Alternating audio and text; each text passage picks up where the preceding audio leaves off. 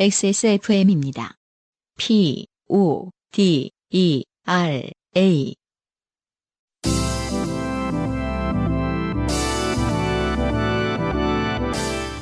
요즘은 팟캐스트 시대.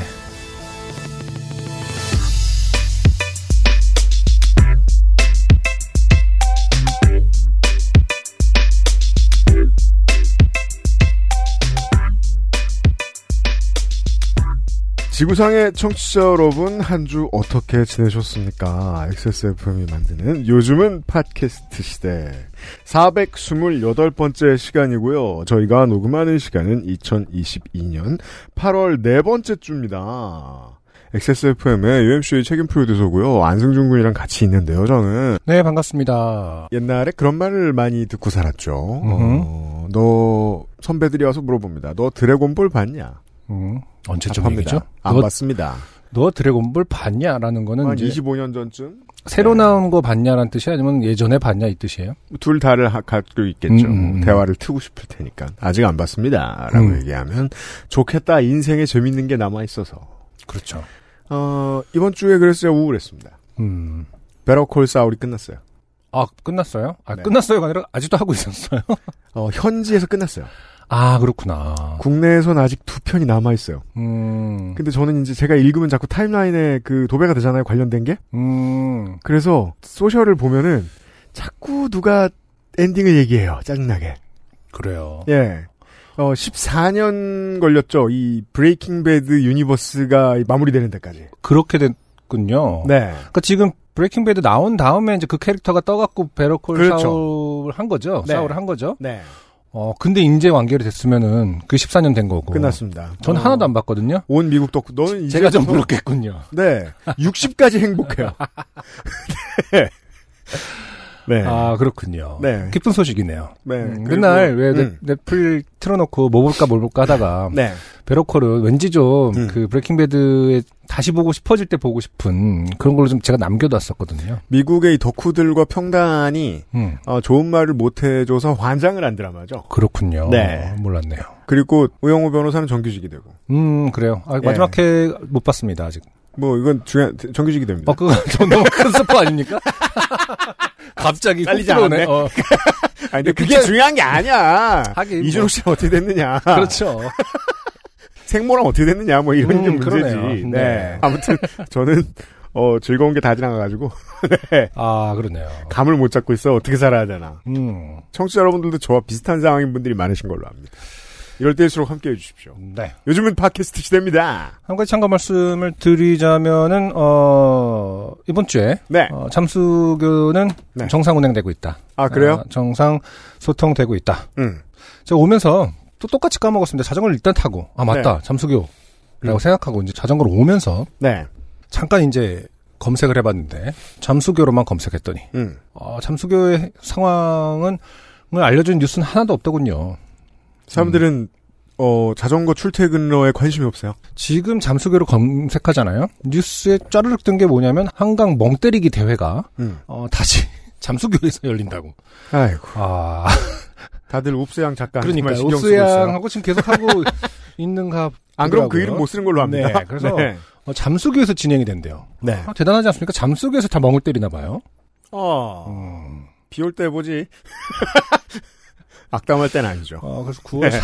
9월 4일 날, 뭐 저희가 뭐 어떤, 그, 내돈 내산도 아니고, 뭐 어떤 네. 이해관계가 없지만. 아 그런 게 있대요? 네. 아 그거 알려주려고? 아, 어쨌든 청취자, 우리 애청자분이시기도 하니까. 네, 그렇죠. 음, 9월 4일, 어, 음. 15시에, 3시에 한강 잠수교에서 한강 멍 때리기 대회를 다시 연다. 확실히 한강은 좀 크다 보니까 그 치수가 힘들어서 물도 좀 늦게 빠지고 음. 그러는데 제가 지난주에 그 대전 가서 느꼈잖아요. 유등천은 좁아 터졌는데 네. 거기서 차들이 왔다 갔다 한단 말입니다. 그쵸. 네, 시의 입장에서는 그거 취소 안 하면 큰일이에요. 그래서 이제 비 온 다음날 물이 확 잘 빠집니다, 되게. 아, 그렇구나. 네. 그런 데서도 해보면 좋을 것 같아요. 네. 예. 요즘은 팟캐스트 시대입니다. 자, 시작해볼까요? 살다 보면 당연히 좋게 될 일은 생기죠? 인생이 고달픈 세계인의 한국어 친구, 최장수 한국어 음악 예능 팟캐스트. 요즘은 팟캐스트 시대가 당신의 이야기를 기다립니다. 당신 혹은 당신 주변의 어떤 이야기라도 좋습니다. 진한 인생 경험 이야기를 적어서 요즘은 팟캐스트 시대 이메일 xsfm25골뱅이 gmail.com 조땜이 묻어나는 편지 담당자 앞으로 사연을 보내주시면 저희가 모두 읽고 방송에 소개되는 사연을 주신 분들께는 커피 비노에서 더치커피, 주식회사 빅그린에서 빅그린 anti hair loss 샴푸를 TNS에서 요즘 치약을, 정치발전소에서 마키아벨리 편지 3개월권을 꾸루꾸루에서 꾸루꾸루 요파시 선물 edition을, 큐비엔에서 보내드리는 사르락토 1개월분을 XSFM이 직접 보내드리는 XSFM 관여로 티셔츠를 선물로 보내드립니다. 요즘은 팟캐스트 시대는 피부의 해답을 찾다 derma cosmetic Answer 19 커피보다 편안한 커피 비노 더치커피에서 도와주고 있습니다. XSFM입니다. 오늘 커피 드셨나요? 원두커피 한 잔 어떠세요? 정확한 roasting point, 섬세한 grinding, 원두 그 자체부터 French press까지 모든 추출에 맞춰진 완벽한 원두. 당신의 한 잔을 위해 커피비노가 준비합니다. 가장 편한, 가장 깊은 커피비노 원두커피. 좋게 된 광고주. 자, 유면성 PD가 나와있습니다. 네. 전해드릴 것이 많습니다. 명절이 코앞이거든요. 아, 그래요? 해요. 뭐가 있어? 아, 그나저나 그거 어떻게 지난주에 됐습니까? 너무 많이 전했어요. 어, 티셔츠 가격 어떻게 됐습니까? 아, 동결하기로 했습니까? 어. 지난주 에 굉장히 분위기 안 좋게 나가셨잖아요. 그- 그리고 서로 그 얼굴을 쳐다보지 않아. 아. 원래 원래 이렇게 한 일주일 그러니까. 부부싸움 네. 너무 충격 클 때는 살짝 안 쳐다보게 되잖아요. 그게 또 올해 또 음. 부부생활이 또 이어지는 또 비결입니다.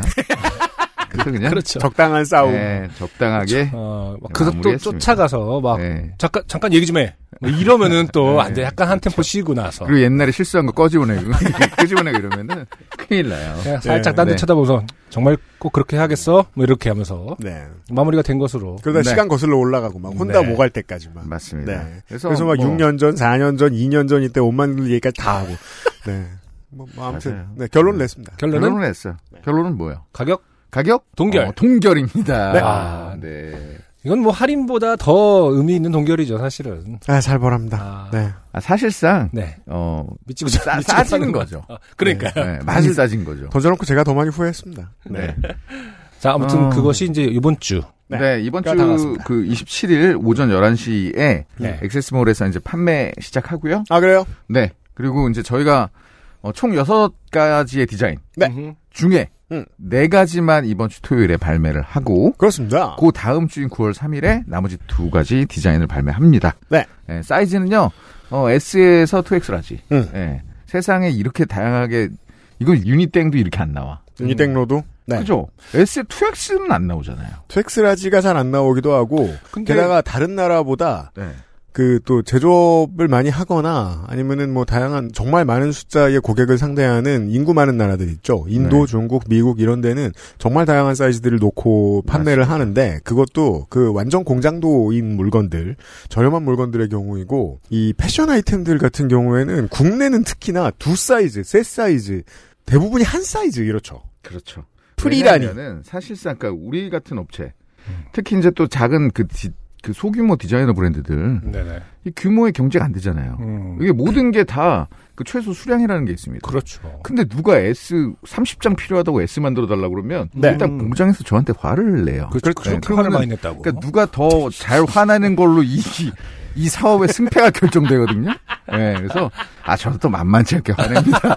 그래서, S에서 2X라지, 어, 어, 이 모든 게 다 비용입니다. 그렇죠. 네, 이거는 그냥 뭐 한 사람도 어떤 소외받, 소외, 그, 뭐냐, 뭐라고 해야 됩니까? 그러니까 최, 최대한 소외당, 네. 소외당하지 않는. 네, 그렇죠, 최대한 그렇죠. 많은 소비자를 끌고 가는. 네, 최대한 모든 사람들에게 이렇게 공평한 기회와 네. 네, 착용감을 드리고 싶은. 네. 근데 그, 그 얘기 해야 되는 거 아닙니까? 저번 때 한번 샘플 한번 입어보니까 네네. 제가 이제 여태까지 XSFM의 티셔츠를 예를 들어서 라지를 항상 입었습니다. 네. 어 근데 요번에는 미디움을 입어도 맞겠던데 좀 크게 나온 거 아닙니까? 아, 이것도 새로운 아. 의견이네요. 우리는 그 반대로 생각하고 있는데. 설명할 수 있어요. 네. 아, 모든 것들이 준비되어 있습니다. 네. 자, 설명할 스몰에서 수 있어요.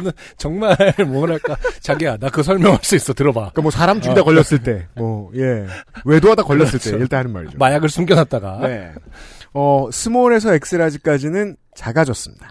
small에서 X large까지는. 작아졌습니다. 아. double X large는 같은 사이즈입니다. 음, 근데, 여러분들은 어, 만약에 여러 장을 사신다. 그럼 묘한 경험을 합니다. 어, 한두 사이즈 달라도 비슷한 착용감을 느낄 수 있습니다. 음, 맞아요. 일단 1번은 neckband가 목을 절대 안 조르기 때문에 그런 느낌을 받는 거고요. 네. 네. 음. 네. 이, 그게 한 70%고요. 네. 아, 네, 나 이 시점에서 진짜 딴지 한번 걸게요. 음. 그 넥밴드가 목을 조르지 않는 거는 음. 그건 자랑이 아닙니다. 아, 그건, 왜? 그건 기본이에요. 네? 우리가 이제 과거 나한텐 큰 네, 벽이었어. 옷의, 그렇죠, 옷의 그렇죠. 기본인데. 네, 우리가 어. 과거 이제 경험이 약간 그렇죠. 부족했던 시절에 내 옷은 네. 배꼽을 가려줘. 막 약간 이런 느낌으로. 네. 네. 여튼 그 제가 좀 부연 설명을 할게요. 음. 아, UMC 아주 그 설명 잘 해주셨는데 음. 어 동일한 사이즈로 네. 기존에 2020년에 발매한 그 우리 여름 콜렉션 네. 그 티셔츠와 비교하면 비교하면. 어 실측이 모든 측면에서 1cm 정도 작아집니다. 그쵸. 네. 예. 근데 이 1cm라는 거는 어, 사람에 따라서는 크게 느낄 수도 있어요. 음. 예. 하지만 어 UMC가 설명한 대로 그 내가 large를 입으나 X large를 입으나 모든 것이 다 내 몸에 밀착된다. 네. 마치 그 스파이더맨 수트처럼. 이런 느낌이죠. 예, 이게 바로 아, 이거는 약간 과장 광고의 네. 영역에 들어가는 거 아닙니까? 슉, 이런, 이 부분에서 특히 예, 일단 저는 큰 오해는 불러일으킬 수큰 있는. 오해를 불러 그 큰 오해는 알아서 좀 해석해 네, 주시고 네. 그래서 요 그 어떤 원단에 대해서 말씀을 드리죠. 저번에 이제 코튼 38%, 음. poly 34, modal 25. 여기 modal이 이제 네. 굉장히 고급스러운 기능성 내의나 네. 이런 데 많이 들어가는 그 원단이죠. 네. 네. modal이고- XSFM 티셔츠는 언제나 modal이 들어갔는데 네. 이번에 조금 배율이 바뀌었습니다. 네. modal에 modal이 좀 많이 들어가 있죠. 배율이 좀 높아졌군요. 네, 그리고 스판이 3% 들어가 있는 어. 요 어떤 황금 비율. 아, 스판 아. 3%로 쓱 이렇게 되는 거구나. 그렇죠, 그렇죠. 그렇죠. 이게 이제 blending. 아. 이 blending은 보통 blending이 아니에요. 네. 그게 이제 large든 X-large든 슉 수트처럼 돼버린다. 네. 이게 이제 핵심이고요. 그래서 어 아주 헤비한 오버핏 아닙니다. 네. 음, 그러니까 standard한 fit인데 음. 기존에는 standard한 것보다 약간 좀 컸다면 맞아요. 네. 요번에는 standard하다. 그렇죠. 예. 어. 내가 large, 내가 백을 입는 사람이면 내가 그냥 백을 입는다. 네. 이런 생각하시면 개념으로 다가가면 됩니다. 네, 우리 맞습니다. 승준 씨가 이 착용했던 그 소감과는 전혀 다른 얘기를 하고 있어요. 아니, 아니, 맞아요. 왜냐면. 아, 그래요? 어. 그리고 어. 안승준 군 본인이 이제 세파에 찌들어가지고 좀 작아진 걸 생각해야 네. 돼요. 내가 자, 쭈그러들었구나. 이제 우리 나이 들면 작아지는 것밖에 없어요. 아니, 그러니까 항상 large를 입으면은 풍성했는데 음. 어, medium을 입어도 풍성하지 않았다. 약간 그런 느낌인 거죠. 음. 다시 말해 standard 했다라는 맥락은 비슷합니다. 네. 아니, 그래도 음, 이제 음. 우리 승준 씨또 취향이 또 조금 다르잖아요. 그럴 수 있죠. 우리와는. 네. 음. 조금 좀 fit하게 네, 입는 저는 스타일이어서. 살짝 fit하게 입는 네, 스타일이죠. 그래서 네. 근데 그동안의 XSFM 게 저한테는 좀 boxy했는데 네, 이번 네, 거는 네. 굉장히 standard 안 boxy합니다. 음, 네. 안 boxy했다. 아, 그러면은 M으로도 맥락이- 괜찮다. 네. 네. 네, M으로 준비해 드릴게요. 음. 네. 원래 제가 M을 입어요, 사실은. 음. 아, 그렇군요. 음, 95 그랬었어요. 아닙니까, M이? 아, 그 그쵸. 95 있는 95에서 사람 중에 100을 키 제일 클 것 같은데. 그런 편이죠. 그렇죠. 네. 말이 되나요? 저, 저 사이즈가 95라는 게. 여튼, 어, 8월 27일 오전 11시, 어, 티셔츠 발매하고요. 네. 어, 뭐, 많은, 아니, 그니까 적, 적은 양은 아니에요. 그냥 적당히 우리 생산했습니다. 네. 그래서, 뭐, 꼭 이렇게 열심히 이렇게 천천히 둘러보시고, 어, 줄 안 쉬어도 될 것 같습니다. 네, 줄안 이건. 쉬어도, 네. 어. 우리 넉넉하게, 아, 넉넉하게 아닌가? 넉넉한지 모르겠습니다. 하지만 네. 어쨌든 다 팔려야 남는 것이다. 그렇습니다. 다 팔리면은 남을지는 그때 모르겠어, 계산기. 눌러봐야 돼요. 그죠. 너 아직 안 눌러봤구나. 왜냐면 그때 뭐 또 병원비가 얼마 무서워서. 들고 아, 그러니까. 무서워서 안 눌러본 것 같은데. 보통 이런 경우에는 외면합니다. 예. 왜 주식 계속 떨어지면 계좌 안 보기 시작하잖아요. 그러니까요. 비슷한 아니 거예요. 담당자가 외면이라는 단어를 쓰기가 참 힘든 거거든요, 아, 사실은. 진짜 쉽지 않아요. 쉽지 않지만 어, 주사위는 던져졌고요. 네. 우리는 모든 걸 팔아야 남을지 안 남을지 그때 계산이 가능합니다. 네. 그러니까 꼭 어, 놓치지 말고 네. 예, 구매해 주세요. 그리고요. 네. 네. 뭐요? 비노 수고하셨습니다. 네. 네. 커피 비노 얘기 없어요. 비노라고 써 있는데 그거 아니에요? 비노 왜 써 있죠? 모르겠네요. 아, 그건 그저 광고 음원 보다가. 아, 그러네. 죄송합니다. 네, 아 커피 비노가 비누 말이죠. 아, 광고를 얘기 나온 들었고요. 김에 합시다. 좋아요. 그 비노가 오, 오늘부터 콧대가 높아져가지고 네. 3 플러스 1, 4 플러스 1 하지 않습니다. 아, 그래요? 네. 어, 그래요? 음, 이번에 안 해요? 네, 안 하네요. 음. 네, 그러니까 얘기라도 안 하고. 여름엔 어차피 많이 사신다 이건가? 음, 근데 그 사실은 그 기존의 마켓에 있는 커피 시장의 이제 제품들을 좀 이렇게 둘러보면 네. 비노는 여전히 가격 경쟁력이 굉장히 좋습니다. 그렇죠. 네, 그러다 보니까 음. 그 요즘에 그리고 이제 제가 다양한 업체들과 우리 입점사들과 얘기를 하고 있잖아요. 음. 그러니까 다들 토로하는 게 원가 상승률이 너무 올라갔어요. 원가가. 음. 네. 네, 그래서 이게 이제 저도 옛날에는 무조건 목을 조르, 조르기 시작하잖아요. 음. 그게 이제 요즘 어렵습니다. 요즘은 제값 지키는 게 할인입니다. 네, 그래서 여러분들 양해해 주시고 예, 그 선물 세트나 이런 거 다 준비되어 있거든요. 아, 네, 커피도. 그럼요. 네, 그럼요. 그거 한번 어, 구매를 한번 고려해 보시면 좋을 것 같습니다. 네, 커피 비노는 이제 비지떡인 줄 알고 싸다고 지나간 사람들이 손해입니다. 네, 유면상 PD 수고하셨어요. 고맙습니다. 감사합니다.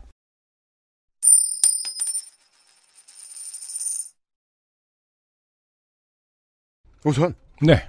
조상아 씨의 후기는요. 네네. 안녕하세요. 길 알려주는 드라이브스루 조상아입니다.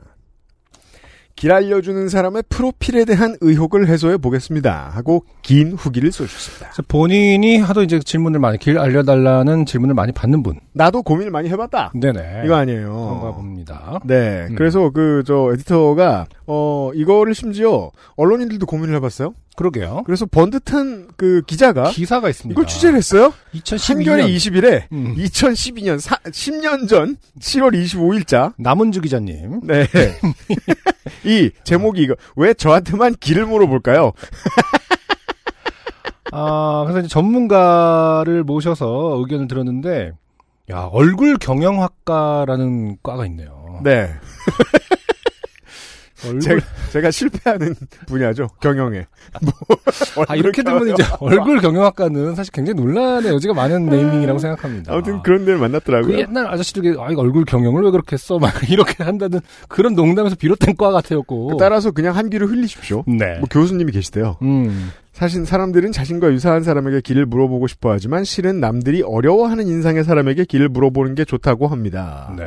입꼬리가 꽉 조여진 사람 중에 조리 있게 말하는 사이가 많답니다. 음. 교수, 변호사, 기자 중에 갈매기 입술인 사람이 많은데 이런 사람들은 아는 것도 많지만 발음에 신경 쓰며 조리 있게 말한답니다. 아. 이런 인매를 가진 사람에게 물어보면 자회전 뒤 100m 직진하시오라는 답을 그- 들을 가능성이 크지만 입이 느슨한 사람에게 물어보면 저쯤 가면 된다고 답한다니 길을 물어볼 때도 얼굴을 살피며 할 일 입니다. 야, 이게 이제 이 얼굴 경영학과라는 게 이제 관상학인가 보네요. 그 네. 관상에 따라서 성격을 이제 규정하고 있으니까요, 그렇죠? 네, 저 음. 입시철에 그과 없어서 다행입니다. 너 왜 있었으면 갈 뻔했어? 너무 매력적이죠. 4년 동안 이런 걸 배우라고? 아 근데 핵심은 아 제가 이제 그 과에 네. 전문성은 없으니까 뭐 그거는 차치하더라도 네. 진위 여부는 차치하더라도 음. 길을 물어볼 때 그 사람이 입술이 갈매기인지 아닌지 제가 지금 이현식 입술을 계속 보겠습니다. 한번 느낌을 보세요. 저 그럼 일단 제, 제가 네. 굉장히 의심스러워지지 않습니까? 그죠? 입술을 너의 입술을 쳐다보는 사람이 한테 길을 알려주고 싶을까요? 그런 부분을 간과하신 거 아닌가 교수님께서. 아, 아무튼 저, 저 뭐냐 조상아 씨도 네. 연구를 해보셨습니다. 네. 가설 1. 호구 혹은 책임감 있는 시민이다. 음흠. 일단 저는 첫인상이 꽤나 호구처럼 생겼을 겁니다. 키도 작은 편이고 험악한 인상이 아니에요. 하지만 성격이 좀... 친구들끼리 우스갯소리로 이런 말도 했었지요. 만약에 제가 불의의 사고로 죽어서 그것이 알고 싶다에 이 주변인 인터뷰를 당한다면 아, 걔 적이 많긴 했지요. 성격이 좋지 않았어요. 원한 가진 사람 많을 거예요. 라고 답할 거라고 했죠. 그래도 처음 본 사람한테 나쁘게 굴진 않아요. 성격은 길 알려주는 거랑 상관없을 거다 이거예요. 가설 2. 현지인 같다. 그거 아십니까? 모든 도시에는 그 도시 자체에 유행하는 스타일이 있어서 그걸 따라하지 않으면 굉장히 외지인 같아 보입니다. 외국에서는 전부 개성을 살려 옷을 입던데? 제 생각엔 틀린 말입니다. 모두 어떤 형식으로든 유행이 있고 여행 온 사람은 그걸 판단할 수 없는 상태가 아닐 확률이 높지 않을까요? 여행자니까요. 네. 네, 지당한 말씀이십니다. 음흠. 지금 기억을 떠올려 보니 빵집 앞에서 사람들이 전날 독일에 도착한 저에게 길을 물어봤을 때 저는 무단횡단한 사람들을 보고 벙찌고 있던 상황인 것 같아요. 우리 아빠가 독일에서는 모두 시간 약속도 규칙도 겁나 잘 지킨다고 했는데 과로 비고 모두 다 거짓으로 드러남. 과로 왜 사람들이 다 신호등도 없는 데서 무단횡단을 하고 있지? 이러면서요. 근데 에디터에 담배를 피고 있는 쪼리시는 아저씨에게 길을 물어본다는 여기에서 통할 것 같아요. 좋은 방법인데요. 가설 3. 어쨌든 거절하지 않을 것 같은 사람에게 묻는다. 예. 생각해보니 저라도 저한테 물어볼 것 같아요. 아. 정신이 멀쩡해 보이고 경험 통계적으로 행패 부린 적이 없는 관상들에게 부탁할 것 같아요. 이 부분은 이제 아까 그 교수님 그 한겨레 기사에서 그 네. 교수님이 말씀하신 첫 문장 음. 굉장히 그거는 공감할 수 있었거든요. 음. 그러니까 자신하고 비슷한 사람에게 물으려 할 것이다. 음, 음, 이런 부분하고 일맥상통하는 것 같네요. 여기가 워낙 약쟁이도 많고 밤에 맥주병을 깨고 행패 부리는 사람들도 자주 있어서 음. 저는 신상의 위험을 느끼면 중년 혹은 노년 여성, 독일 사람처럼 보이는 분 뒤에 딱 붙어서 걸어갑니다. 평소에 돌아다니면 가방 지퍼를 안 잠궜네, 옷에 태그를 안 떼었네 하고 아. 걱정해 주시는 분들이니까요. 아, 이런 분이 이제 어, UMC의 운동화에 택을 떼줍니다. 그렇습니다. 그렇다면 이제 UMC는 네. 기겁을 하고 도둑 깜짝 놀라겠죠. 목덜미를 잡습니다. 음. 근데 쓰다 보니 길 물어보는 시대가 그냥 저물어버린 것 같기도 해요. 다 스마트폰을 쓰고 구글맵으로 지도를 보니까요. 제가 첫날 빵집 앞에서 길 질문을 받았을 때나 코로나 이전까지 스마트폰이 독일에 그렇게 보급화되지 않았었어요. 그래서 초기에 길을 많이 물어봤나 봐요. 네. 하지만 뭐 지금도 모든 사람들이 스마트폰을 쓰는 건 아니니까요. 아직도 길을 많이 물어보긴 하죠. 특히 뭐 어르신들이라든지. 그렇죠. 네. 꽤나 그렇더라.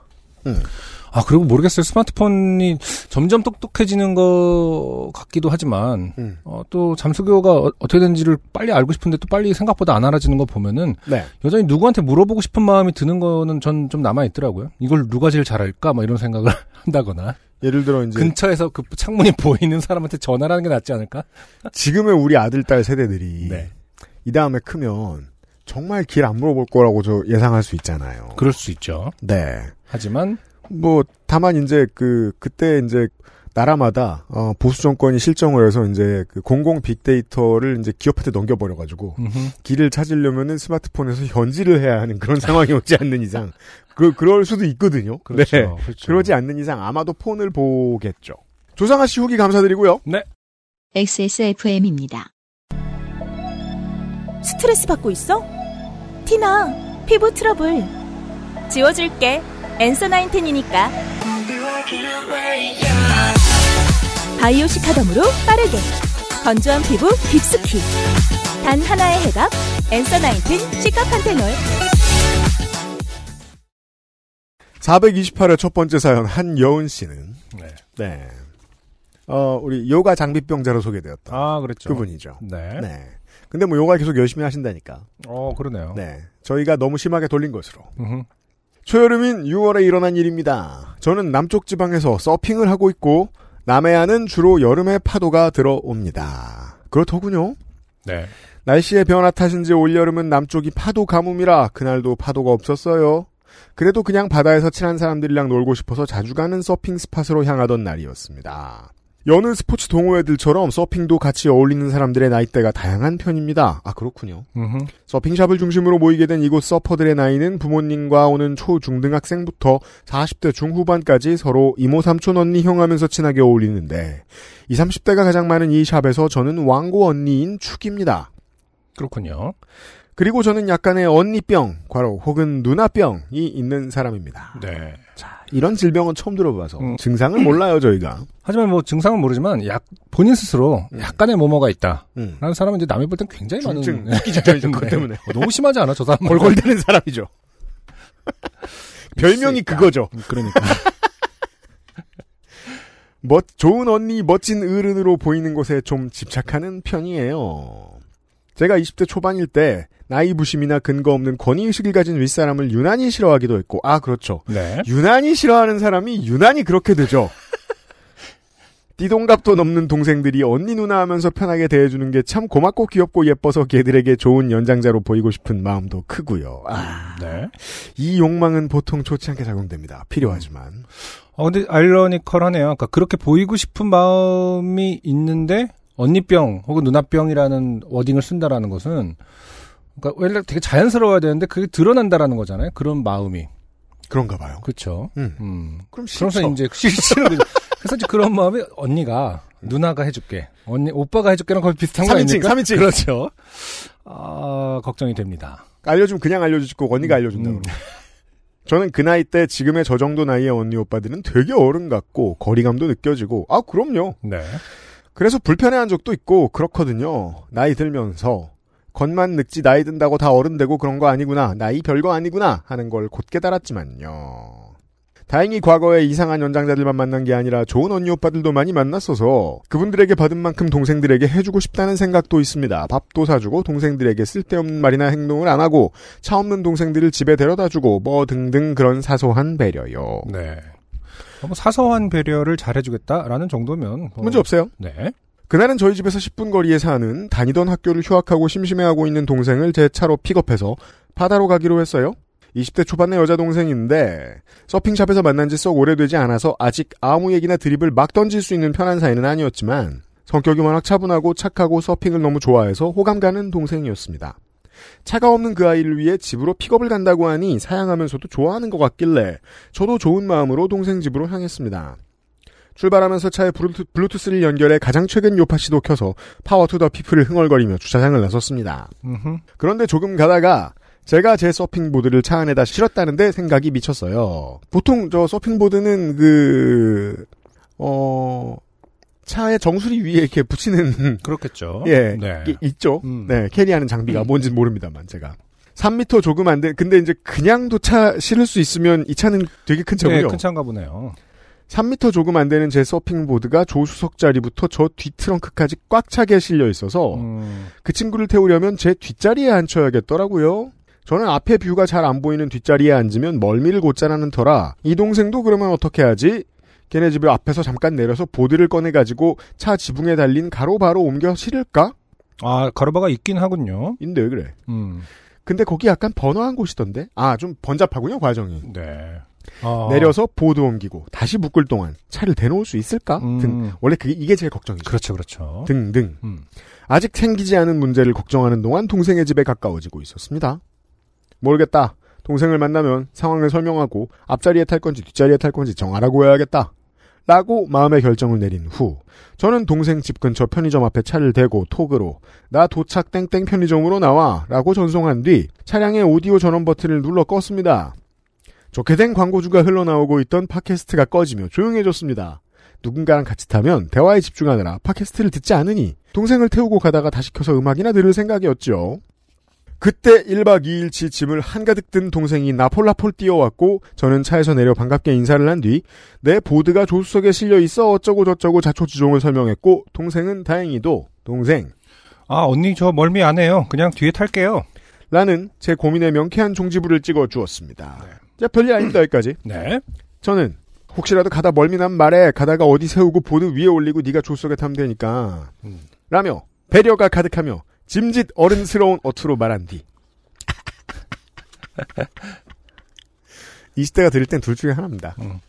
짐짓 어른스럽게 말하는구나. 아니면 그렇죠. 늙으면 어떤 사람들은 저런 것도 고민하나? 근데 가장 중요한데 가닿지 않죠. 네. 굳이 왜 저걸 소리내어 말하지? 네. 알아서 하세요. 뭐 약간 이런 느낌으로. 말한 뒤 동생의 짐을 트렁크에 실어주고 다시 운전석에 올랐습니다. 그렇게 동생을 태우고 근황 토크를 하며 고속도로 IC를 향해 10분쯤 가던 중 신호에 막혀 차가 드디어 멈췄습니다. 저는 이쯤에서 음악이나 틀까 하면서 차량 오디오의 전원 버튼을 다시 켰습니다.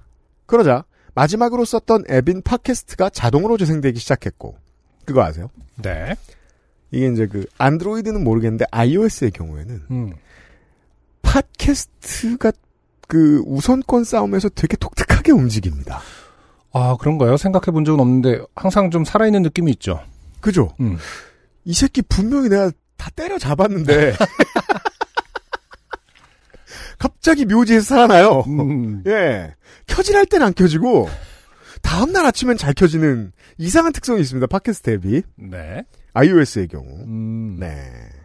안승준님의 정확한 딕션과 낭랑한 목소리가 차 안에 울려 퍼졌습니다. 자, 안승준 본인이 네. 뭐 본인이 낭랑한 목소리고 정확한 딕션이라고 생각하는지 뭐 그거 알 수가 없으니까 네. 우리는 이제 그 당시의 방송을 그대로 들어보겠습니다. 아, 그걸 제가 있는 게 아니라 이제 그 당시 오디오를 그대로 삽입한다는 말씀이시죠?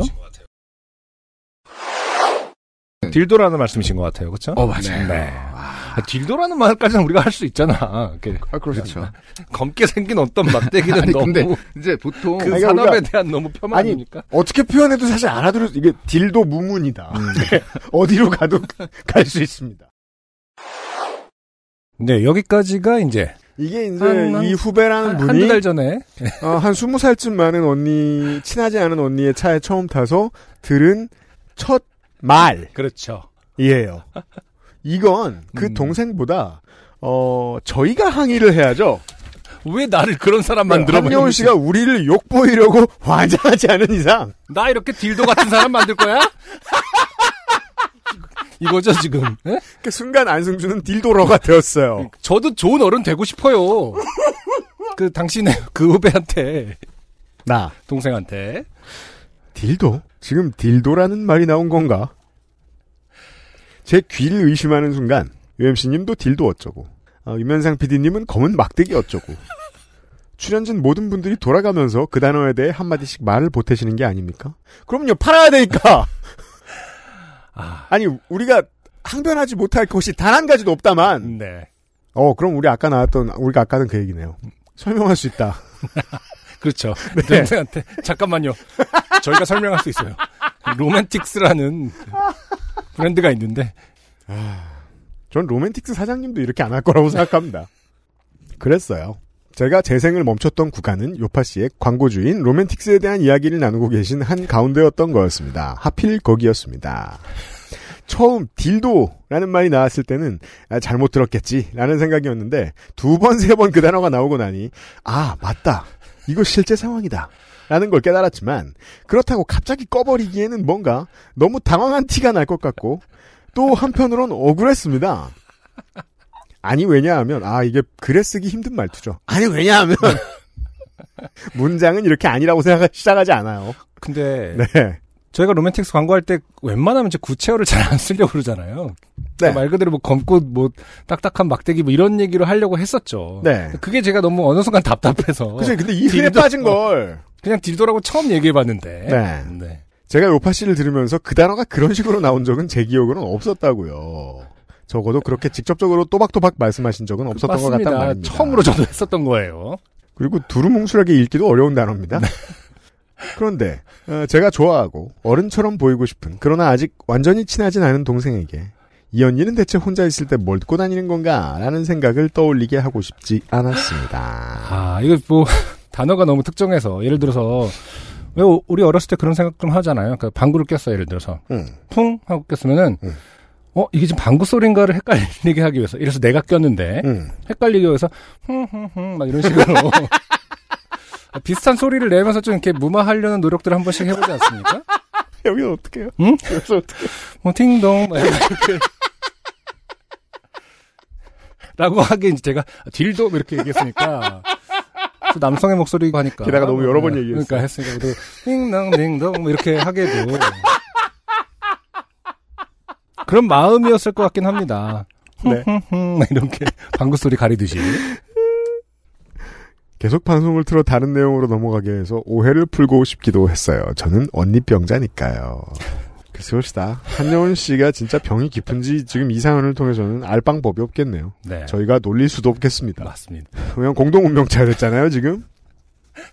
그래서 얼른 다른 얘기가 나오고 뭔가 방송이 평소처럼 흘러가는 것을 기다린 후 자연스럽게 끄고 우리 음악이나 들을까 하며 분위기를 전환하고 싶었으나 저는 그 얘기가 쭉 계속될까봐 두려웠습니다. 그래서 얼른 그러나 너무 급하게 서두르는 티는 내지 않으며 요파씨 앱을 위로 날려 밀었습니다. 동생은 아무 말도 안 했습니다. 그렇죠. 이런 게 제일 무섭죠. 네. 차라리 아 언니 혼자 뭐 들으면서 왔어요 하하하 하고 호쾌하게 놀릴 사이였으면 참 좋았을 걸. 그때만 해도 저희는 그렇게 친하지 않았습니다. 창밖을 보고 있는 동생은 예의 바르게 못 들은 척을 해주는 게 분명했습니다. 저는 음악 앱을 틀어 아무 노래나 재생을 하고 혼자 들을 때는 하필 30으로 해둔 볼륨을 10까지 줄이고 당황한 티를 내지 않으려 노력하며 너 다음 달에는 복학하냐 어쩌고 하는 대화를 시작했고 동생은 뭔가 반가운 표정으로 대답하며 복학에 대한 일정과 올여름에 하고 싶은 알바에 대한 이야기를 하기 시작했습니다. 이야기가 술술 나오죠 이제. 그죠? 네. 어색한 분위기를 풀기 위해서. 어색한 분위기는 TMI가 특효이기 때문에 네. 그렇게 우리는 화기, 화기애애하게 바다로 향했고 그날과 그 다음날 1박 2일간 평화로운 마음으로 신나게 놀았습니다. 파도는 없었지만 썰물 때 바다에 나가 바지락을 캐고 서핑샵 개랑 원반 던지기 놀이도 하고 스노클링도 하고 바다는 언제나 힐링을 시켜주는 곳입니다. 그리고 다음날 동생을 다시 안전하게 집으로 데려다주고 집에 도착한 밤부터 저는 다시 쪽팔림 속에 빠졌습니다. 들었을까 못 들었을까? 왜 못 들어요 이렇게 자주 말했는데 저희가 광고를 허투루 하는 사람들입니까? 그 침묵은 분명히 들은 침묵이었어. 나를 이상한 언니로 생각하진 아, 않았을까? 이 문장 좋네요. 그 침묵은 분명 들은 침묵이었어. 야, 이거는 표현하는 아. 단어가 있어야 되겠네요. 들은 침묵. 그러니까요. 네. 아는, 아는 침묵. 음. 어, 나를 이상한 언니로 생각하진 않았을까? 부터 시작해. 아니 왜 하필? 딱 그 순간에 안승준님은 하필 아 이제 승준이 탓이 됐습니다. 그렇죠. 일하며 애꿎게 자기 일을 열심히 하시던 안승준님에 대한 원망으로 끝이 났습니다. 네, 아까도 말씀드렸지만 저희도 당신을 원망하고 있습니다. 그럼요. 네. 네. 어, 누구 책임인지 법정에서 붙자면 이로써 20대 청취자 한 분이 멀어져 가고 있죠. 저희가 저희가 유리해요. 음. 그 녹음한 사람 죄는 아니에요. 제가 이날이 기억이 나는 게 네. 제가 하필이면 녹음 전에 그 승진 형님께 우리가 로맨틱스 광고를 하는데 음. 굳이 그렇게 용어를 피해가며 말하는 게 맞는 걸까요? 라고 라고 아, 에디터가 당신이- 질문을 던졌던 날이었어요. 아, 기억나요. 그렇군요. 네. 그래서 내가 굳이 또 딜도라고 했군요. 하지만 저는 에디터에게 보통 이제 그 많이 목구멍까지 올라오지만 하지 않는 말이 있죠. 음. 다 이유가 있습니다. 물론 이런 이유일 줄은 몰랐습니다만. 아. 그 UMC의 어떤 신념은 공고해지죠. 네. 거봐, 이유가 있는 건 이유가 있는 거라니까. 네. 아무 건의도 받지 말아야겠다. 가끔 이제 그 리더로서, 프로듀서로서, 아, 내가 너무 빡빡한가? 그냥 자유롭게 얘기하게 할까? 하는데 이제, 거봐, 씨. 아니잖아, 씨. 아니 왜냐하면 그때 세민이가 한 말이 틀린 말도 아니고. 그러니까. 자제시키기에도 좀 애매했는데, 이런 결과가 결국 나왔습니다. 그리고, 네 그리고 두 달이 다 되어가는 지금까지 일주일에 한 번은 그날 들었던 다시 딜도 말씀이시죠? 라는 안승준님의 차분하고 지적인 음성이 떠오르며 길에서든 집에서든 움찔움찔하며 이불킥을 하고 싶은 기분이 되곤 합니다. 그 동생이랑은 그 후로 여름을 나며 꽤나 훅훅 가까워지고 있는 중이라 에이 그럼 괜찮아요. 지금쯤 차에 타서 그 방송부를 듣는다면 동생이 깔깔대며 저를 놀려줄 수도 있을 것 같은데 이제 와서 그 얘기를 다시 꺼내기엔 너무 늦었죠. 그렇죠. 한참 이제 친해졌는데, 그, 치- 동생아, 그 딜도 있잖아. 이렇게 하면은. 그래서 말인데요. 기왕 이렇게 된 거 그 단어로 특집 코너 한번 끊어주세요. 뭐예요 이분? 아주 위험의 외주화라고 하죠. 본인 입으로 말하세요. 본인 입으로. 아니, 어떤 아이디어인지 드러나 봅시다. 특집 코너를 해서 어떻게 하라는 거죠? 동생 태우고 이거 언니가 듣는 팟캐스트라며 소개해주면서 신나게 19금 시다나 떨면서 제대로 미쳐볼랍니다. 아니, 자기 관계를 위해서. 미치고 싶은 혼자 미치라 그러니까 이겁니다. 자기 관계를 위해서 우리가, 어, 언니 병자가 맞구만. 우리가 방송의 성격을 바꿔달라. 우리의 방송의 아. 성격을. 안승준님이 방송에서 하신 말대로 그 정도 말까지는 우리가 할 수 있는 거잖아요. 그렇죠? 네. 한 시간 내내 말고요. 네. 이 사연 쓰면서 앞방송을 다 다시 들으며 정확히 그 부분을 찾아봤습니다. 22년 6월 14일 418회 10분 44초 좋게 된 광고주 코너입니다. 그럼 안녕히 계세요. 소심하고 언니병자인 저는 다시금 새겨지는 기억에 마지막 이불킥을 하러 갑니다. 비조심, 늦도이 조심, 모기 조심 하십시오. 아마 여기까지가 사연이었고요. 10분 네. 44초면 음흠. 보통 유면상 PD의 호흡을 볼 때 광고 시작한 타이밍이에요. 그렇죠. 한 반도 안 갔을 때입니다. 딜도 네. 한참 더 떠들었을 거예요. 그 제가 걱정했던 게 그거였거든요. 더 틀었어도 좋은 일은 안 생겼을 것이다. 아, 근데 이 사연 자체가 지금 로맨틱스의 어떤 그 필드에서의 어려움을 증명하는 사연이 되겠네요. 음, 사람들이 이런 단어가 아직까지도 깜짝깜짝 놀라는 단어라는 거잖아요. 로맨틱스 사장님은 창업을 하기 전에 음, 광고라는 게 참 하기 힘든. 그 열렬한 리뷰어였단 말이에요. 그런 얘기는 즉 덕후였다는 얘기거든요. 음, 덕후는 꿍 하고 있는 게 왜 그러고 있냐 입 모양을 들여다보면 갈매기형. 말하고 싶은데 못 말해서 그래요. 그럼 이제 누군가한테 말해본 경험이 있을 건데, 네 나중에 사장님한테 한번 물어봐야 되겠습니다. 아, 네. 아무튼 저희가 억울한, 저희가 좋게 된 사연이 아니었나. 그렇습니다. 네. 네. 그, 잘 생각하세요, 청취자 여러분. 어, 모르는 사람을 차에 태운다. 그러면 어떤 부분은 좀 skip하는. 네. 하긴 그거 어떻게 아셨겠습니까? 아니면 이제 우리가 그 로맨틱스 광고를 하는 주간에는 뭐 표시를 좀 달아놔요. 이렇게 앞뒤로 제목 앞에 하트 이렇게 사인이라도 달아놔서 남들하고 같이 듣는 게 아직까지 딜도라는 표현이 좀 아, 부끄럽다라는 분들은 음, 뭐 크레딧. 마지막에 이제 뭐 하트를 하나 넣거나. 어. 아니 왜 제목할 때 그 특수 문자 같은 거 있잖아요. 뭐요? 한자 요철? 어 그런 거 그런 거. 아니 하트 막 여러 개 있는 거. 네. 알았어요. 한영훈 씨 고마워요. XSFM입니다. 오늘은 과테말라 안티구아 어떠세요? 높은 일조와 강수량의 고산지 커피 농장에서 자연이 키워낸 강한 바디감과 스모크한 향의 중후한 맛. 가장 빠른, 가장 깊은 커피 비노 과테말라 안티구아. 자, 이번 주에는, 네. 참 그 삶이라는 게 늘 이런 식인 거죠. 그러니까 윤세민이 살짝 뭐 근데 그 광고 꼭 그렇게 말할 필요가 있을까요? 음. 했던 그 말이 음. 서로에게 영향을 주고 영향을 줘서 네. 예, 여기까지. 서핑 동생한테까지도 영향을 네. 미치는 이런 게 이제 삶 아닌가. 네. 음, 그래서 경우의 수를 자- 그 이러지 않았으면 이러지 않았 어땠을까 뭐 이런 경우의 수를 음. 좁혀가기에는 음. 아, 알 수가 없는 것이 그럼 전제가 어, 불가능한 인생이다. 게 그렇죠. 사고가 나지 않았으면 우리는 그런 대화를 했던 걸 또 까먹었을 것이고 그렇죠. 아무 일 없이 지나다 보면 세민이는 분명히 똑같은 말을 또 했을 겁니다. 그럼 저는 그 말도 옳구나. 제- 제 성격이 뻔하기 때문에 언젠가 났을 사고다.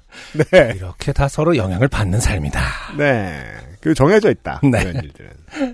자 이번 주에는 익명 사연이 많은데요. 음. 어, 네. 우선 그 중고 거래 관련된 사연입니다. 네. 제가 한번 읽어보도록 하겠습니다. 3주 전 일입니다. 최근 허리 통증이 가볍게 생기기 시작했는데 거꾸리를 하면 효과가 있다는 말에 써보기로 마음먹었습니다. 네, 그 체육관에 있으면은 보통 이제 사람이 없고 가만히 있는 물건. 네. 그리고 이제 그 복잡하게 이것저것 있는 공원에 음. 보면 이거 하나씩 있죠. 그 우영우 변호사에서 보면 장승준 변호사가 맨날 거꾸리 있지 않습니까? 이게 그 무슨 승준이던데 그분도. 네 장승준 맞죠? 변호사. 예. 그 저는 되게 그 생각을 잘했다고 생각이 든 게 어, 캐릭터 잡을 때. 악당의 아이템으로 어, 거꾸리가 좋아. 거꾸리를 쓰다니 야 생각 잘했다. 네. 그러게요. 우리 삶에서의 거꾸리는 물론 뭐 악당이 했다는 뜻은 아닙니다만은 음. 어디 이제 공원에 갔을 악당에게 때 어울리는 소품. 음. 어디 공원에 갔을 때 누군가 이제 뭐 이렇게 뭐 다 각자의 운동을 하고 있죠. 음. 근데 거꾸리를 하고 있는 사람이 있다면 음. 확실한 거는 살짝은 가까이 다가가기 좀 꺼려지는 부분이 있을 것 같아요. 그럼요. 그렇죠. 되게 그러니까 미학적인 것들도 그 고려한단 말입니다. 작가들은. 네. 어, 실제로 얼마나 효과가 있을지 모르니 새 것으로 사기는 돈이 좀 아까워서 중고로 구매하기로 했습니다. 아 그렇죠. 생각보다 저희 지역에 거래글이 많더군요. 그러니까 거래글이 많다는 건 많다는 건. 쓸모 없다는 거. 파악한 분들이 그러니까요. 저도 가끔 그런 생각합니다. 거래, 이, 이 용품이 이렇게 많다는 건 너도 한번 해봐. 라는 느낌. 그 집안에 있는 물건, 집안에 있기 좀 곤란한 물건들, 네. 그러니까 그, 그, 이제, 세수나 아파트 회비를 활용해서 그런 물건들이 공용 공간에 있는 이유는 집에 있기는 너무 자주 쓰지 않는다는 겁니다. 그렇죠. 1년에 한 번 쓰면 말까, 모를까. 어, 사지 마. 그냥 공원에 나와. 우리가 해놓게. 네. 이런. 아무튼 그래서 공공. 사셨어요. 어, 그중 괜찮은 가격대의 물건이 있어 마음에 들어 찜해놨는데 이틀 만에 거래글이 사라졌어요. 그렇죠. 그 뒤로 괜찮다 싶으면 물건을 자세히 보지 않고 쪽지, 가로고 문의글을 먼저 보내다가 한 판매자분과 거래를 하기로 했습니다. 음. 야, 근데 이 거꾸리는 꽤 이동이 좀 쉽진 않을 텐데요. 그니까요. 크잖아요. 음, 가격은 참 착한데 가로고 시중 판매가의 4분의 1 가격. 사진에 제품 전체가 나오지 않았고 설명에는 문제가 없다.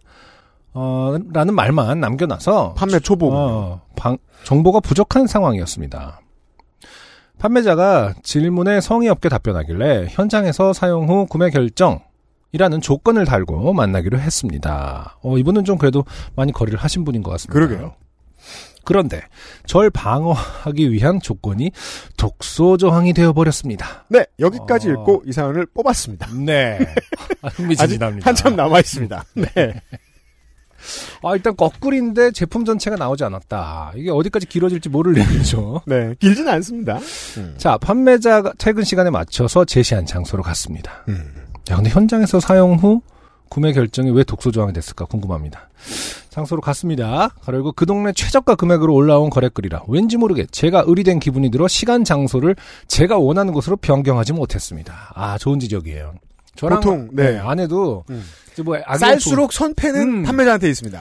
그 태도를 자기가 이거는 이렇게 했으니까 뭐 오라고 해도 와달라고 해도 되지 않을까 뭐 이런 거 할 때 약간 음. 이제 그 온도 차가 있더라고요. 아 이 정도는 그냥 뭐 3천 원 깎아줬는데 또 뭘뭘 오라 그래 내가 가면 되지 네. 라든가 아 3천 원이나 깎아줬으면 아까 뭐 더 줬 뭐 못 깎았으면 뭐 이런 그 태도들 있잖아요. 네. 다- 자기가 가 오라 그래 뭐 이런 거 있잖아요. 음. 그런 기준들이 각자 좀 다른 것 같더라고요. 이게 어떤 공통의 어떤 공공의 여기서는 룰이 있을까?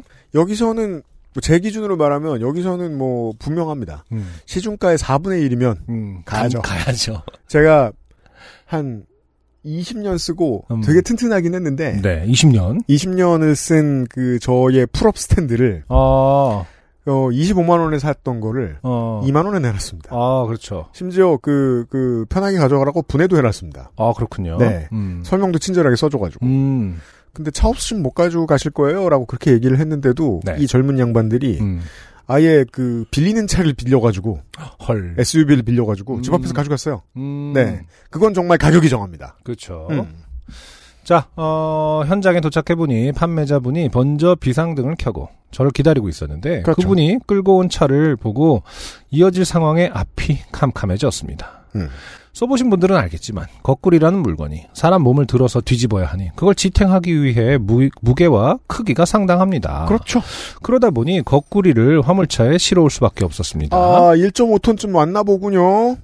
판매자분은 길을 정확하게 모르는 저를 위해 배려한 건지 모르겠는데 도착해 보니 퇴근 시간대 이동량이 많은 사거리에서 만났습니다. 자, 순간, 어, 지각 없는 음. 시민이 되었습니다. 네. 소통량이 많은 사거리에서 중고 거래를 하고 있어요. 차를 세워놓고. 만나서 간단한 인사를 하고 본격적인 제품 검증을 했습니다. 그런데 판매자분이 판매자 이거 너무 무거워서 화물차에서 내리기 힘들어요. 차 위에서 해보세요. 라고 말했고 저 역시 그 무겁고 큰 거꾸리를 도로 위에 내려서 어, 하기엔 너무 번거롭고 힘들어서 결국 실어온 1톤 화물차 뒤에서 거꾸리를 테스트하기로 했습니다. 야 정말 아름답네요. 사거리를 이제 출퇴근을 하던, 아, 퇴근을 하던 운전자들은 보고 생각합니다. 네. 선거철인가? 무슨 선거운동을 저렇게 하지? 거꾸로 찍자는 얘기인가? 뭐 이런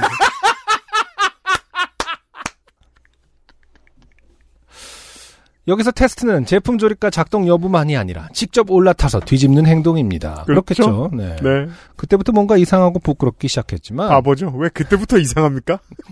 여기까지 온 이상 제대로 확인하고자 0도부터 90도까지 각도별 확인을 모두 하기로 했습니다. 그런데 그때 마침 퇴근 차량이 몰리기 시작했어요. 지나가는 차량 가로열고 사람 가로 닫고들이 화물차 위에서 거꾸리 하는 저의 모습을 모두 구경하면서 지나, 가더군요 2차선 도로였는데 우측에 붙어서 정차를 하니 지나가는 차량이 쳐다볼 수밖에 없었죠. 그 상황이 너무 부끄러워서 테스트를 빨리 마치려고 하는데 그때부터 판매자분이 불필요한 말을 계속하는 겁니다. 판매자. 마스크를 안 쓰고 와서 미안하다. 집에 거꾸리가 두 개가 있는데 이거 회사에서 쓰던 건데 찾아왔는데 가격을 내려주지 못해 미안하다. 등등. 저는 거꾸리 하는 동안 저의 눈은 판매자 다리를, 판매자는 저의 다리를 쳐다보며 뒤집힌 대화가 이어졌습니다. 아, 참 좋네요. 뒤집힌 대화. 미- 문자 그대로 뒤집힌 대화죠. 이게 다른 어, 은유의 의미가 있는 것이 아닙니다. 저는 아무리 생각해도 이 길에서 보던 사람들의 네. 보던 시민들의 입장이 너무 궁금합니다. 이 상황을 어떻게 해석할까? 아, 근데 요즘은 워낙 뭐 유튜브 찍느라고 이것저것 많이 하고 viral도 많이 하니까. 아 무엇을 해주세요 같은 request를 수행하는 중이다. 혹은 아니 왜 중고나 왜 옛날에 그분 짤 그 동영상 그, 그 신고자가 음. 딸이었는데 그 판매자 어머니가 중고거래 진심이 우리 엄마 이래갖고 뭐 이렇게 방방이 같은 거 있잖아, 그러니까 뭐 네, 트, 네. 트위스트 하는 거 있잖아요. 음. 그거를 이제 집 앞에서 이렇게 판매자하고 하는데 직접 트위스트만 해보는 거 있잖아요. 그 동영상을 찍어서 올려갖고 화제된 적 있거든요. 그래요? 그분은 이제 뭐 바이럴 업, 그 마케팅이 아니라 진짜로 찍었는데 네. 그래서 그분이 아마 세상에 이런 일에서 찾아가서 만났을 거예요. 굉장히 열심히 사시는 분이거든요. 그런 거 이후로 약간 그 SNS에 그런 류의 짤들이 좀 그 바이럴 마케팅 요소들이 몇 개 있었어요. 그러니까 음. 중고 거래하는 현장을 음. 몰래 찍은 것 같은 몇 개의 바이럴 영상들이 있어요. 그렇군요. 네. 그래서 그걸로 착각하니까 그런 건가 보다 당연히 그죠. 라고 생각했을 가능성이 눈치 좀 빠르신. 분들은 거기까지. 갔을 것 같습니다. 음. 자, 등등, 어, 뒤집힌 대화가 이어졌습니다. 그러다 한 차량의 경고음에 제가 정신을 차렸고, 판매자, 판매자분에게 저 좀 올려주세요! 라고 말하면서 제품 테스트는 완료되었습니다. 다행히 거꾸리는 잘 사용하고 거래도 무사히 마쳤지만 거꾸리를 볼 때마다 그 우스꽝스러운 상황을 만든 저를 뒤돌아보며 거래 주도권 설계 실패의 맛을 아직도 되새기며 지내고 있습니다. 그러네요. 거래 주도권 설계 실패. 네. 아, 그 독소 조항이 됐다라는 말이 진짜 정확한 지적이고. 아, 그러니까 좀 그렇죠. 이것이 삶이다. 욕심을 부리면 또 이렇게 된다. 네, 생각을 바꿔야 이런 상황을 피할 수 있습니다. 음. 이럴 물건은 사지 않는 게 낫다. 이건 지자체나 주민자치회가 사도록 해라. 네. 어, 사연은 여기까지입니다. 근데 저만 그런지 모르겠는데 거꾸리가 집에 들어오니 허리가 멀쩡해졌네요. 그걸 들고 오면서 허리 운동을 하셨습니까? 청취자 여러분, 거꾸리가 지금 방 한 칸을 잡아먹고 있어요. 거꾸리가 필요 없는 세상을 위해 모두 몸 관리 잘 하세요. 네. 익명이시다 보니 뭐 우리가 그분한테 사갈 수 있는 것도 아니고. 네. 아무튼. 어, 근데 아무튼 거꾸리가 허리의 치료에 좋은가 보군요. 어쨌든 뭐 지금 이 사연만으로 보면은 플라시 본지 뭔지 모르겠습니다만. 네. 그 고생을 했는데 허리라도 나아야지. 이러면서. 아, 그래요? 음. 쓸 필요 없는 쪽이 훨씬 낫긴 합니다만. 네. 네. 여기서 이런. 또 궁금해지는 게 거꾸리의 정식 명칭은 뭘까요? 그러게요. 네. 네. 하지만 우리는 모두 알, 알겠죠? 거꾸리. 그런 거, 아. 네. 네. 집에 쓰시고 계신 여러분, 제보 부탁드리고요. 감사합니다. XSFM입니다. 주름 개선 특허 완료 리얼톡스 랩으로 감싼 듯 탄력 있게 단 하나의 해답 Answer Nineteen Real 앰플 익명사연들을 이번 주에 좀 모아왔습니다. 네. 안녕 요영 안녕하세요. 몇 년간 계속 듣기만 하다가 최근 모임에서 제가 경험한 세 가지 장르가 혼합된 좋게 된 썰이 흔하게 있을 수 있는 일이라는 여사친의 평가에 몹시 분개하여 이렇게 사연을 적어 봅니다. 어, 전 지금 살짝 거꾸리 찾고 있었는데, 거꾸리는 정말 거꾸리네요. 아 그래요? 다른, 인바디가 인바디인 것처럼? 아, 그런가? 네. 어. 이 사연을 듣고 정말 흔하게 있을 수 있는 일인지 평가해 주세요. 네네. 다시 사연으로 돌아왔습니다. 네. 음. 어 이거 되게 그 청춘 멍청이물입니다. 아, 오랜만에. 만나는. 네. 대학 시절 제가 군 휴학을 마치고 복학한 첫날 1학년을 마치고 군 휴학을 신청하면서 전과도 같이 신청한 저는 30명 정도가 정원인 좁은 전공 강의실에 아는 사람이 한 명도 없어서 혼자 외롭게 왼쪽 가장 뒤 창가 자리에 쓸쓸하게 앉아 있었습니다. 네. 잘 모르시나 본데 거기 알고 보면은 저 복학생들 앉으라고 일부러 만들어 놓은 자리입니다. 네. 네, 뭐, 그, 책상 아래쪽 이런 데 보면은, 복학생 왔다가 뭐 이런 거 다 써 있고 그래요. 네. 복학생 아니면 안 앉습니다. 그건 너무 쉬워서 생각 탈출해서. 그렇죠. 그 외로움을 못 복학생 이겨서. 어디 히어 이렇게 써 있습니다. 네. 아무도 나를 모른다. 그때 지나가던 고등학생 때 동창인, 동창인 여사친이 저를 발견하고 말을 걸더군요. 뭐 소개는 안 하셨습니다만 군유학을 신청했다는 걸 보아 한 99%쯤 사연 쓰신 분이 남성이라고 보겠습니다. 네. 제가 이 친구와 같은 과로 전과한 거라서 미리 제가 나 친구 없으니 당분간 나 나랑 많이 놀아달라고 톡을 해놓긴 했습니다. 아 이런 남자를 해프다고 불렀죠. 옛날 우리가 학부 다닐 때는. 근데 알고 보면 해픈 건 아니에요. 음. 신호가 해픈 거지. 네. 사람이 해픈 건 아닙니다. 네. 여사친 크크크. 혼자 심심하냐? 나. 어 완전. 너 같이 수업 좀 들어주라. 여사친 나도 내 수업 들어야지. 대신 선물이 있음. 나. 이게 지금 톡인가 보죠? 선물이 그런가 있음. 봐요. 네. 선물 뭔데? 여사친. 자, 이거 먹으면서 버티고 있어. 여사친은 대개 제게 빵집에서 수제 쿠키라고 판매하지만 사실은 기계로 만든 것이 분명한 쿠키를 한 박스 주고 갔습니다. 한 입 먹은 저는 제 스타일이 아니라서 책상 한쪽에 치워두고 핸드폰을 붙들고 있었는데요. 문제의 그녀가 등장합니다. 그녀. 저 안녕하세요. 공공학번 누구누구입니다. 선배님이시죠? 아, 땡땡 학번이에요. 네. 아 그래요? 공공학번들 다 늙어 죽었어요, 지금. 아, 이걸 공공학번으로 읽는 내가 너무 자, 평생 숨기려 했던 비밀이 밝혀집니다. 공공학번은 저희한테 후배입니다. 그쵸. 딱 저 저 제가 번이고 이제 본인이 번이시니까. 아, 네. 말안 해? 음. 선배님이시죠? 하는 삑 처리하자. 아, 어, 온 애들은 공공학번이겠죠. 라고 전 생각했는데 이게 땡땡 땡땡학번입니다. 학번입니다. 네. 네. 너무 자연스럽게 공공학번으로 읽었습니다. 야, 지금 태어난 친구들은, 어, 공공학번 나올 때쯤 죽겠네요. 2100년에. 네. 아무튼, 나. 아, 네, 안녕하세요. 무슨 일이세요? 태어나게 대답한 저는 사실 속으로 몹시 당황하고 있었습니다. 새 학기라 종교 다단계인가? 신천지 같은? 거기서 예쁜 여학생들이 남학생들 연락처를 받아서 처음에 토익이나 노래를 배우자고 하다가 은근슬쩍 종교 가입 권유를 한다던데 혹시 그런 건가? 여러 가지 상상을 하고 있던 저에게 그녀는 전혀 예상하지 못한 말을 합니다. 그녀. 쿠키가 너무 맛있어 보여서요. 하나만 주시면 안 될까요? 이게 뭐예요? 와. 나. 음. 3초 정적. 아, 네, 드세요. 다 드셔도 괜찮아요. 순간 뭐 이런 인간이 있나 하는 생각이 들었지만 너무 맛있다며 옆에 서서 과자를 먹는 미모의 그녀를 보니 죄 속에 있던 친절함이 튀어나왔습니다. 앉아서 드세요. 여기 빈자리예요. 이게 뭐- 네, 그녀. 옆자리에 앉으며 네 감사합니다. 이번에 복학하셨나 봐요? 나. 네, 복학의 전과라서 아는 사람이 없네요. 그녀. 저도 친구가 많이 없는데 앞으로 저랑 친하게 지내요. 자, 제가 뽑긴 뽑았는데 네. 쓰신 정성이 갸륵해요. 음. 이러면 그 공정성에 맞지 않죠? 쓰신 정성은 다들 대단하신데. 네. 어, 안승준 군은 이런 상황이 자연스러워 보입니까? 어, 일단 저는 단 한 번도 이런 일을 옆에서도 경험한 적이 없어서 쿠키가 너무 맛있어 보여서요. 이 부분이 이제 가장 놀라운 거죠, 지금. 그러니까 그 말을 그 옆에 앉아도 될까요 정도는 좀 있을 수 있는 일이잖아요. 그렇죠? 네. 음.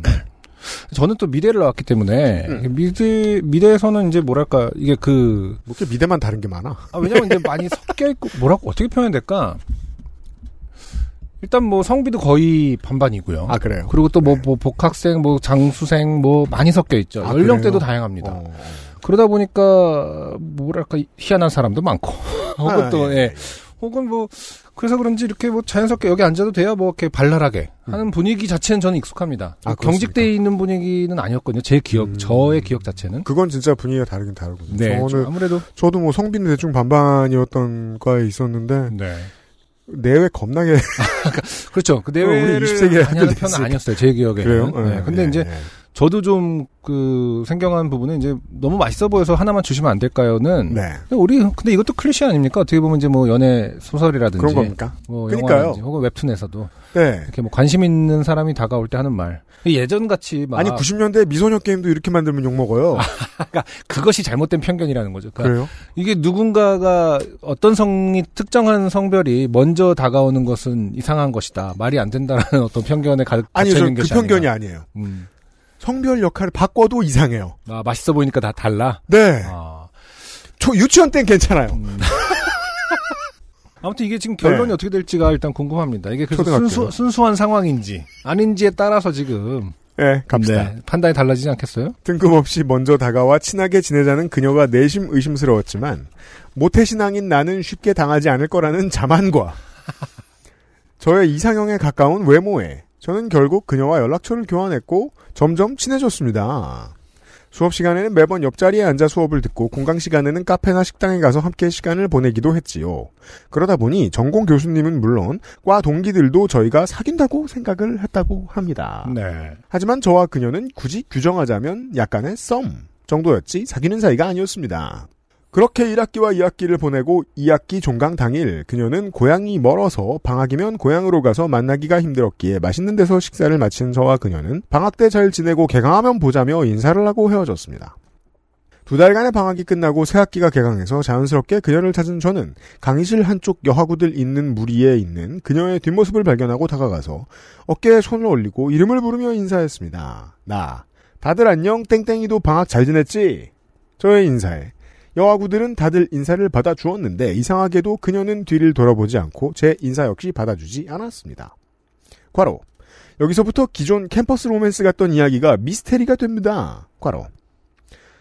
저는 자리로 돌아와 그녀의 치- 주변 친구들에게 물어보기 시작합니다. 나, 땡땡이가 뭔가 나한테 삐진 것 같은데 무슨 이유인지 아는 사람? 하지만 아무도 아는 사람이 없었고 혹시 방학 전에 싸운 건 아니냐 혹은 방학 동안 연락 안 해서 삐진 거 아니냐 등등 추측만 무성했습니다. 이유를 도무지 알 수 없던 저는 그녀에게 전화도 하고 톡도 많이 보내봤지만 그녀는 받지 않았고 마주치더라도 저를 투명인간 취급하더군요. 어떻게든 그녀에게 이유를 듣고 풀고 싶었지만 모든 연락을 무시하고 투명인간 취급하는 그녀에게 저는 답을 들을 수 없었습니다. 결국 포기한 저는 어쩌다 보니 조별 과제를 하며 친해진 다른 후배와 단짝이 되었고 그렇게 시간은 다시 1년쯤 흘렀습니다. 1년? 그날도 강의를 듣고 단짝이 된 후배와 강의실에서 투닥거리고 있는데 저를 1년간 투명인간 취급하던 그녀가 저에게 다가와 말을 합니다. 그녀. 오빠 얘기 좀 해.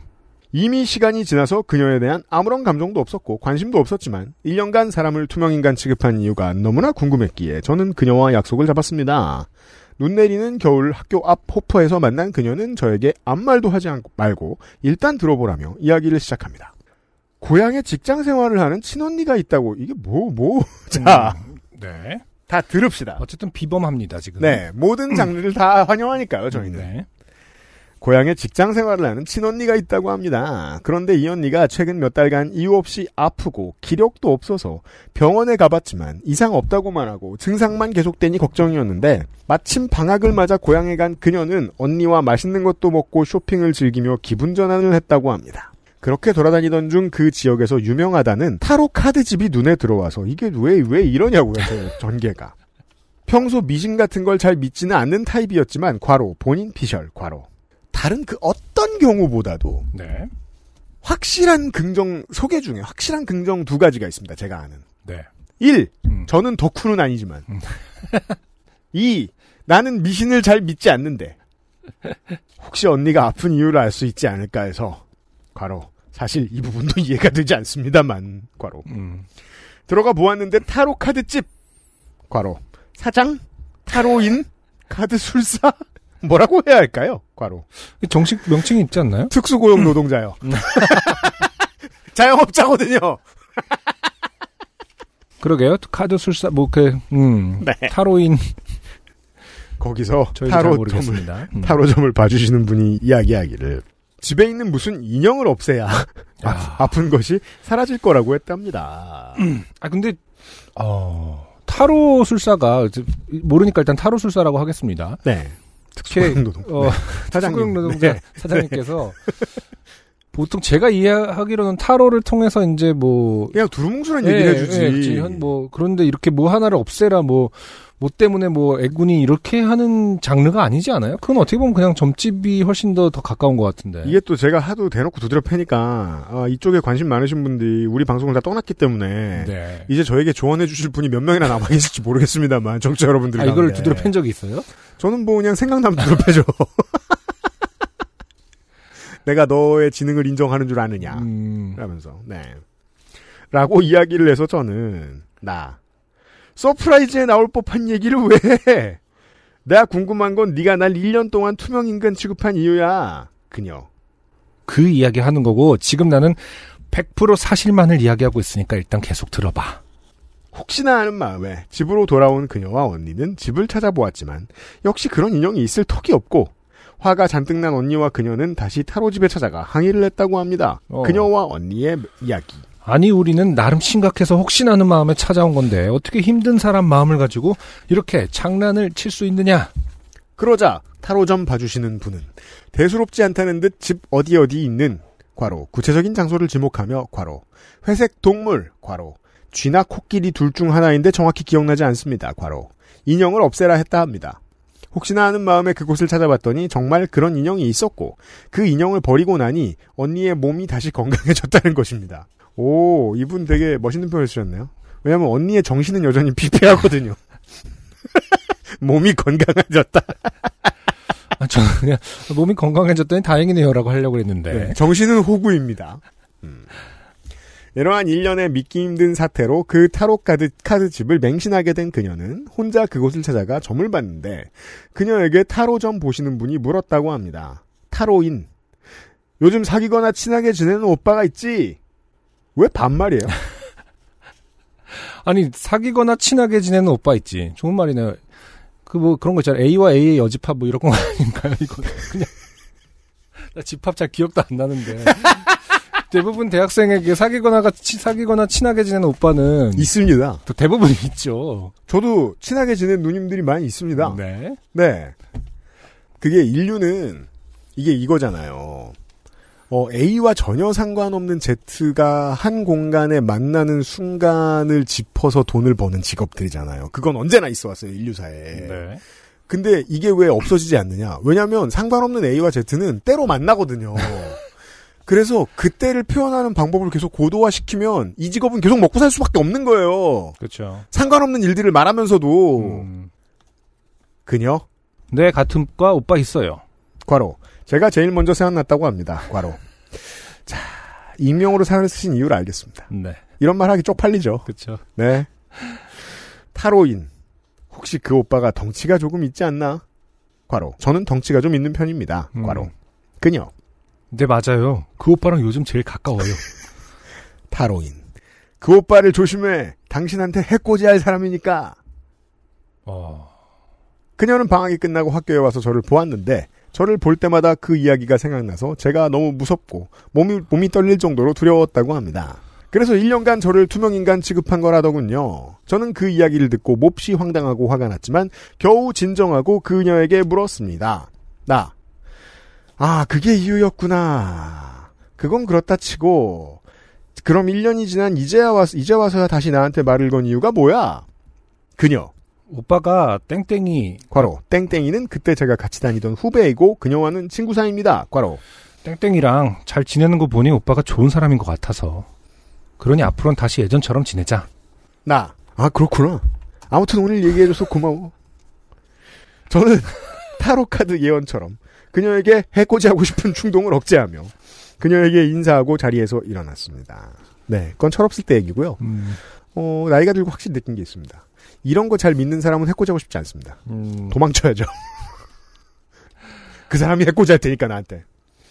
그 후로 그녀는 저에게 시험이 끝났으니 소풍 가자, 자기가 엄청난 맛집을 찾았으니 같이 가자 등등 연락을 했습니다. 만 타로 카드가 이유였다는 그녀에게 이미 5만 정이 다 떨어진 상태였기에 연락을 받지 않았습니다. 네. 저는 일생에 이런 경험을 다시 하기 쉽지 않을 듯한데 정말 여사친의 말처럼 이런 경우가 흔한 건가요? 안녕과 유형의 청, 안녕과 유형과 청취자분들이 평가해 주세요. 긴 글 읽어주셔서 감사합니다. 네. 야, 근데 타로 카드가 이렇게까지 강력한 주문을 요구하는지 주문을 하는지는 몰랐습니다. 대부분 이제 타로 카드는 조금 더군 이거. 본 적 있어요? 뭐- 카드점? 아예 없죠. 음. 에디터 본 적 있어요? 아예 없죠가 너무 좀 기분 나쁘게 말했나? 아, 없으면 없는 거지, 뭘. 아니까 네. 말도 안 되는 소리 하지 말라는 식으로 너무 했나? 감출 수 없는데 어떻게? 아, 근데 한참 유행한 건 사실이죠. 저 한- 한참 홍대 앞에서 제가 활동을 했지 않습니까? 거기 많잖아요. 예, 자영업자. 진짜 많았죠. 네. 예, 웬만하면 다 타로 카드 카페였고 예, 타로 음. 카페가 진짜 많았죠. 제가 한참 이제 대학 그 홍대 앞에서 놀 때. 저희 에? 학교 후배 취미가 타로 보는 거여서 아 그래요. 저도 예, 취미로 그래서 막 자기가 배워갖고 네. 형 봐줄게 뭐 이렇게 해서 아 됐어 이렇게 한 적은 있지만 음. 그게 이제 그 어떤 서사를 만들어내는 거잖아요. 이야기꾼이 되는 거잖아요. 쉽게 말해서 음. 그 재미에 빠진 친구들 좀 많았었어요. 그렇죠. 그러니까 왜 그냥 보드게임 키워드 하듯이. 세 개가 나오면은 그걸로 말을 만드는 식으로 음 이제 풀어 이- 리딩을 하니까 맞아요. 사실 집 어디에 인형이 있다는 식으로 나오진 않죠. 그러니까 이거는 너무 특정하게 그쵸. 그러게요. 옛날에 뭐, 칼럼니스트가 이거 자기가 술만 먹으면 자기가 타로점 보는데. 봐준다고? 예. 아, 본인이 봐주는 게 아니라 예, 이제 기가, 아니, 본인 내가 본다, 볼줄 안다. 아. 기가 막히다고. 막- 막 음. 그러는데. 제가 마음속에서 결론냈던 건 그거였거든요. 빨리 멀어지자. 이런 거밖에 없었거든요. 예, 활동하는 내내. 나 그냥. 갑자기 기억나는데 제가 꽤 친한 친구도 한때 타로점을 배워서 근데 나는 그 친구가 그렇게 뭐 creepy하게 느껴졌다기보다는 그냥 그 creepy하게 느껴졌네. 아니 아니 아니야 그 보드 게임 같은 걸 되게 좋아했거든요 그 친구가 보드 게임은 좋잖아요. 아까 그런 영역으로 생각 간주하고 있다라는 느낌을 받았는데 되게- 아, 타로 카드라는 게좀 되게 문학적인 영역이어가지고 맞아 어, 룰을 알면 그런 게 즐거울 수 맞아요. 있죠. 나는 그래서 그렇게 이해하고 있었어요 아 타로 카드라는 게 저렇게 스토리텔링을 만들어내는 면서 이야기를 하는 거니까 재미있을 수 있겠다 역술이 인류에게 긍정적인 점이잖아요. 그게 스토리 음. 고도의 스토리텔링 훈련. 맞아요 맞아요 네. 스토리텔링을 부여, 스토리를 부여하죠 네. 네 따라서 스토리텔링을 했으면 끝나야 돼요. 아, 근데 어쨌든 이 여자분도 사실 어떻게 보면 피해자인데 좀 안타깝네요. 음, 그죠? 음. 네. 닭이 먼저인지 달걀이 먼저인지 그 얘기를 듣고 나니까 제가 무섭고 몸이 너무 떨릴 정도로 두려웠대잖아요. 음. 그러니까 그럼 이제 가면 거봐 해코지 할 것 같지? 이러면서 계속 순환노법으로. 네. 그러니까 이런 피해자를 대하는 어, 옆에 사는 동료 시민의 가장 좋은 아, 대처법은 그겁니다. 네. 가까이 있으면 내가 피해를 보기 때문에 빨리 멀어져야 된다고. 다만 이제 제가 이제 이 사연을 읽고 어, 느낀 것은 어, 청취자 여러분들의 지성이 필요합니다. 네. 저희가 모르잖아요. 보시다시피 문외한이잖아요. 음. 어 내가 옆에서 누군가가 MBTI를 얘기해. 음. 그럼 저그 사람에 대해서 어떤 생각을 할까요? 그 사람이 뭐 뭐 무슨 성격이냐를 씨가 되게 생각할까요? 싫어하는. 네, 그런 전 무슨 생각, 생각을 갑니다. 할까요? 네. 피하자는 성- 생각을 합니다. 아, 그냥 피해야 할 사람이라는 특성을 깨달을 뿐이에요. 근데 어, 그러니까 그러니까 저는 더더욱이 지식이 없죠 이 분야에. 음. 근데 이제 그 이런 이야기를 들어보신 분들 이게 이제 어 네이땡판의 그 신춘문예다. 아니면 실제로 어 이런 사람들을 내가 이제 20대 때 만났다. 아, 한번 거들어 주시겠어요? 제가 너무 모르니까 드리는 말씀입니다. 음. 네. 승준이도 모르는 것 같고, 네. 세민이도 모르는 것 같아요. 보니까. 근데 아무튼 타로 카드 이런 거 보니까 공공학번 맞을 수도 있을 것 같아요. 그건 아닌 것 같아요. 그건 아닌 것 같아요. 네, 안타깝네요. 아무튼 시작이 막 이렇게 쿠키를 먼저 아, 쿠키 맛있어 보이니까 뭐 옆에 앉아 이런 거 굉장히 풋풋했는데 안타깝습니다. 네. 좀 그때부터 이상했습니다. 야, 그건 아니지. 비상식적이야. 공공학번이 아니라는 근거를 찾았습니다. 뭔데요? 뭐죠?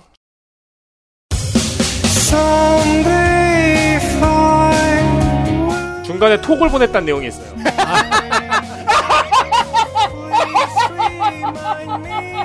아, 대박이네. 어, 빠져나갈 수가 없다. 야.